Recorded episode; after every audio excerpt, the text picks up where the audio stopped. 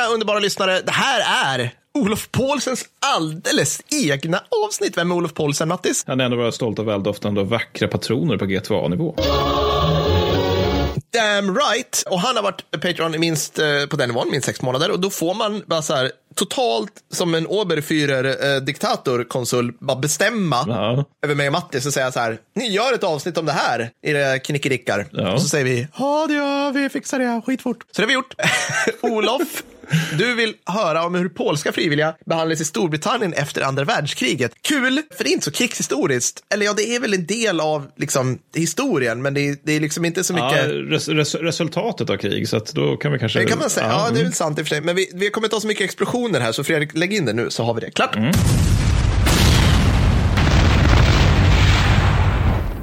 Hälsningar ska vi göra till Carl Christian von Hötzendorf och säga lycka till med nya jobbet. Och när vi spelar in det här, ja, du har säkert jobbat där ett år redan. Ja, för ja, att vi, vi har lite av en backlog. vi har lite backlog Ja, på det här. det- men det har. Carl Christian, jag hoppas du trivs på det nya jobbet om du är kvar. Jag kanske fått ytterligare ett nytt jobb. Ja, det, exakt. Det, Så kan det vara. Så kan det vara. Okej, polackerna, Mattis. Mm. Vilket smattrande krigsfolk. Alltså, Så illa tvungen där känns som. Ja, men grejen med den. De, de, absolut, de blev invaderade från två håll 1939 och det är jobbigt. Så. Mm. Vad gjorde då polackerna? La de sig på rygg och bara, ja, nej men okej, vi, vi, vi skiter i det här nu. Vi, vi fick pisk, kan andra lösa det? Nej. De, de som kunde flydde, såklart, och tog sig till allierade länder. Och vad gjorde de där då? Sa de så här, ursäkta, skulle vi kunna få, har ni gratis wifi här? Vi vill bara sätta oss i ett flyktingläger och mysa i sex år. Nej, de sa så här, ge oss en gun. Eller skit i guns, ge oss en smörkniv. Då kommer vi ha den mellan tänderna när vi simmar i land till kontinenten Ja. och börjar hugga ner tyska soldater som vi hittar.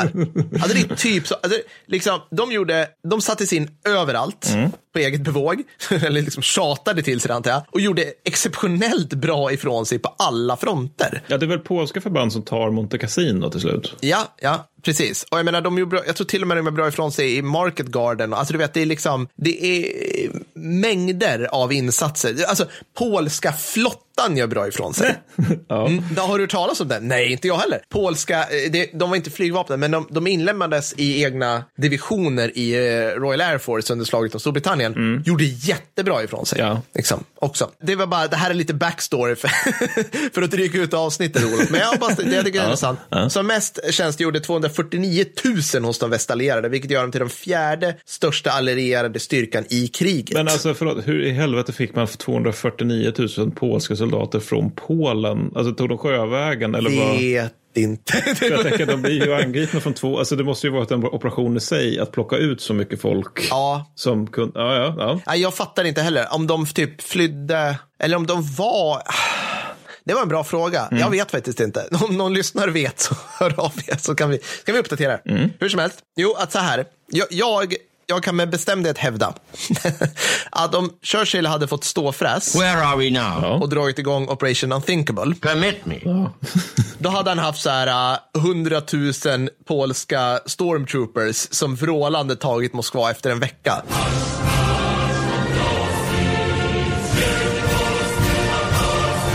Ja, ja, ja. För att om det var någonting de hatade mer än nazister så var det ryssar. Ja, gammal det är ändå trots allt menar alltså, på riktigt, alltså Europa kommer ju i skrivande stund eh, 2023 försvara sin sista polacken och sista finnen. Men jag tror faktiskt mest på polackerna, för det är så jävla... Alltså, de, ja, Ja. de har varit med om så mycket skit. Smolk i bägaren då, såklart, för att det är ändå britter vi kommer prata om här. Runt 1945, när kriget kändes som att det skulle vinnas, så ville framförallt de brittiska facken, alltså arbetsfacken, att polackerna skyndsamt skulle åka hem. Wasn't that better?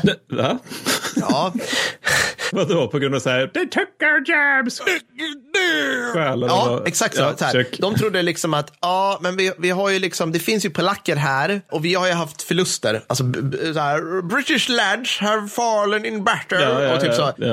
Och de kommer tillbaka och då kommer vi inte finna så mycket jobb. För att vi tror att efter kriget eh, 45, eller när det nu tar slut, kommer vara som krigsslutet 1918. Mm. Det vill säga lågkonjunktur, piss och skit, recession. Ja, Ja, ja, ja. Det finns inga jobb liksom. Då ville facken det här, att man skulle åka hem. Mycket, jag får mycket eko av, du vet, så här, vad var det, var det tidigt 2000 när britterna var mycket så här, Det var pakistanier de började oroa sig för då. Pakistanier men också så här po Polish plumbers, Ja, alltså polska rörmokare Just kom. det, de skulle ta våra men det jobb. var väl en Alltså, grej i Sverige också. Det Ja, var ju det typ sånt där, liksom så här att ja, men om någon kommer hit och begår ett brott så hamnar de i svensk fängelse och då får han lön och den lönen är motsvarar typ vad en TV4-chef får i Polen. Ja, ja, det var något sånt. Ja. Ja. väldigt roligt. Så, att, så att det är väldigt mycket ekon tillbaka här. Så man tror det här, det här orkar alltså folk bry sig om.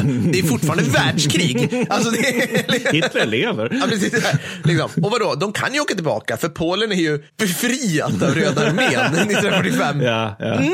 Vi ska prata, vi kommer till det men sen. Problem, typ omedelbart börjar nu en polisstat under en ditsatt kommunistregim ske i Polen. Ja, Alltså så här. Den brittiska regeringen med ynkryggen Bevin som utrikesminister ville fortsätta goda relationer med Stalin, så han yrkade på att polackerna skulle åka hem trots att Stalin nu fullständigt struntat i överenskommelsen från Jalta, Mm. där Polen, ett, fritt, ett befriat Polen, lovades att få hålla fria och rättvisa val. Stalin ljög alltså. Vem hade kunnat ana det, Mattis? Att Stalin skulle ljuga? You're like a blind kitten, comrade. Så att Storbritannien kör väldigt mycket Sverige 1945-46. Alltså, oh, vi, vi kryper för kommunisterna här. Det är det vi gör. Det är det Sverige gjorde. Alltså, hela otroligt tragiska Estlandshistorien till exempel med estlandssvenskar och sånt. 1946 mördades många anhängare av Center-högerpartiet Polska bondepartiet hette det då, av kommunisterna. Och sen då kom det tokriggade valet 1947 eh, som en spik i kistan för alla de sista förhoppningarna om att Polen kunde få vara ett fritt land Ja,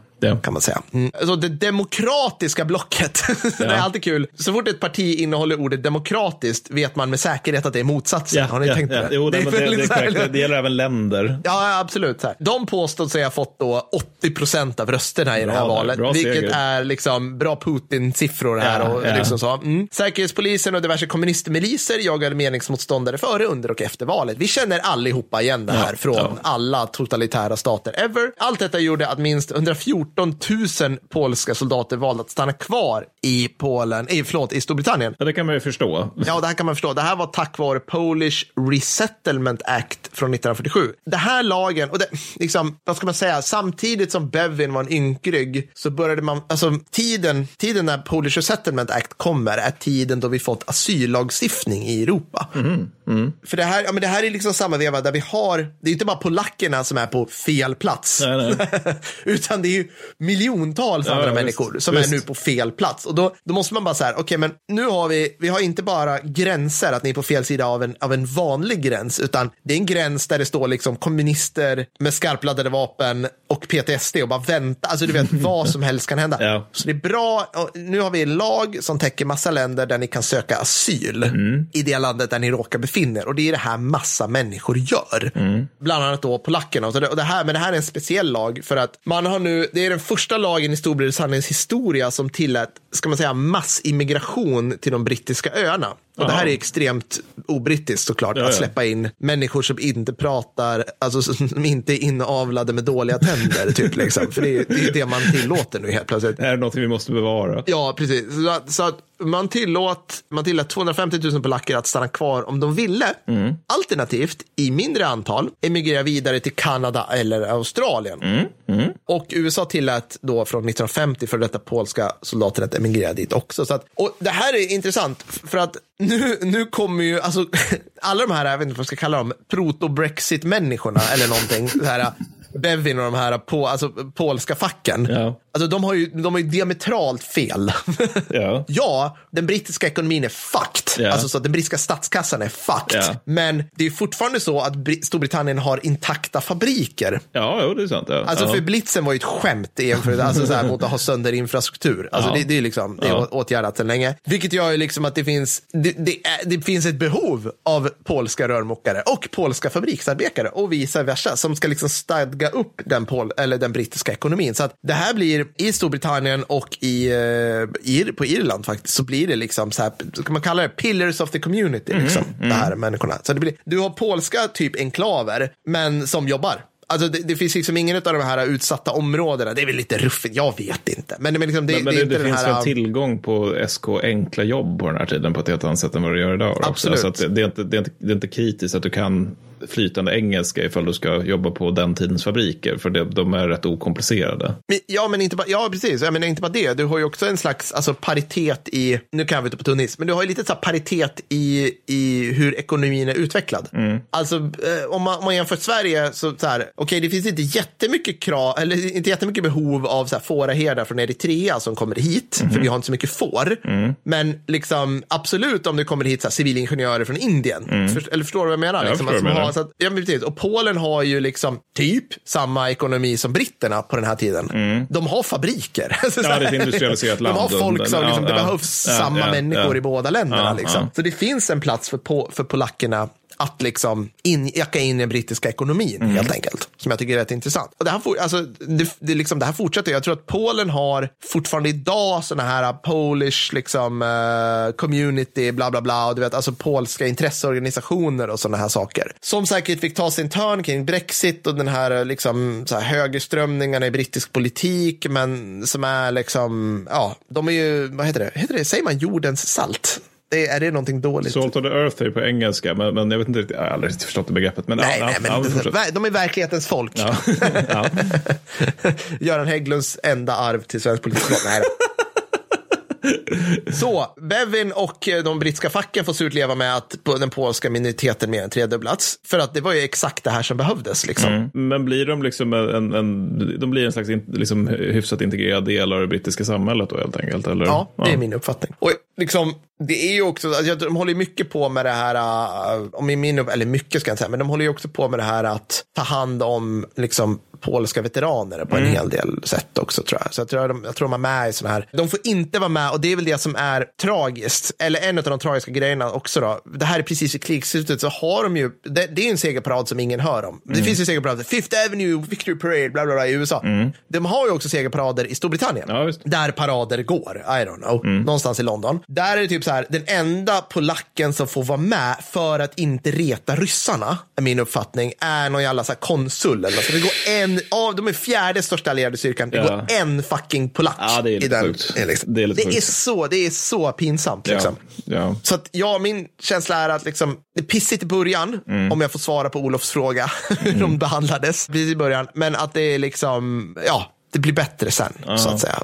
Någon form av rationalitet liksom. Jag, jag har en, eh, en, skr, en skröna som Mm. jag absolut inte tror stämmer, men du vet någonting, eh, någonting som, som internet är förtjust i är den här björnen Wojtek. Vad är det för någonting? Men det är den här björnen som polska frivilligstyrkor hade med sig i krig. Just det. Den typ, den, den typ bar ammunition och liknande. Ja. Jag, vet inte, jag, jag, vet inte hur mycket av det här som bara är meme-historia och vad som är faktisk historia. Men, men, men, men den var ju en grej dock, påstås det då. Mm. Eh, Och, och att den, hängde med polska frivilligförband. Och jag vill minnas att det var så att man efter kriget låste in den på något br- brittiskt zoo istället för att avliva djuret. Ja. Och att det då dök upp polska veteraner dit och matade den med öl och cigaretter som de hade lärt att supa och röka under kriget. Men, men anekdotränta på typ 900 procent på Ja. den här. Men jag gillar den. Jag gillar den. Men jag tycker, det, jag tycker det låter som en underbar avslutning på det här. Ja, Vi älskar våra internet-memes. Reddit anecdotes stories. Olof, jag hoppas du är nöjd.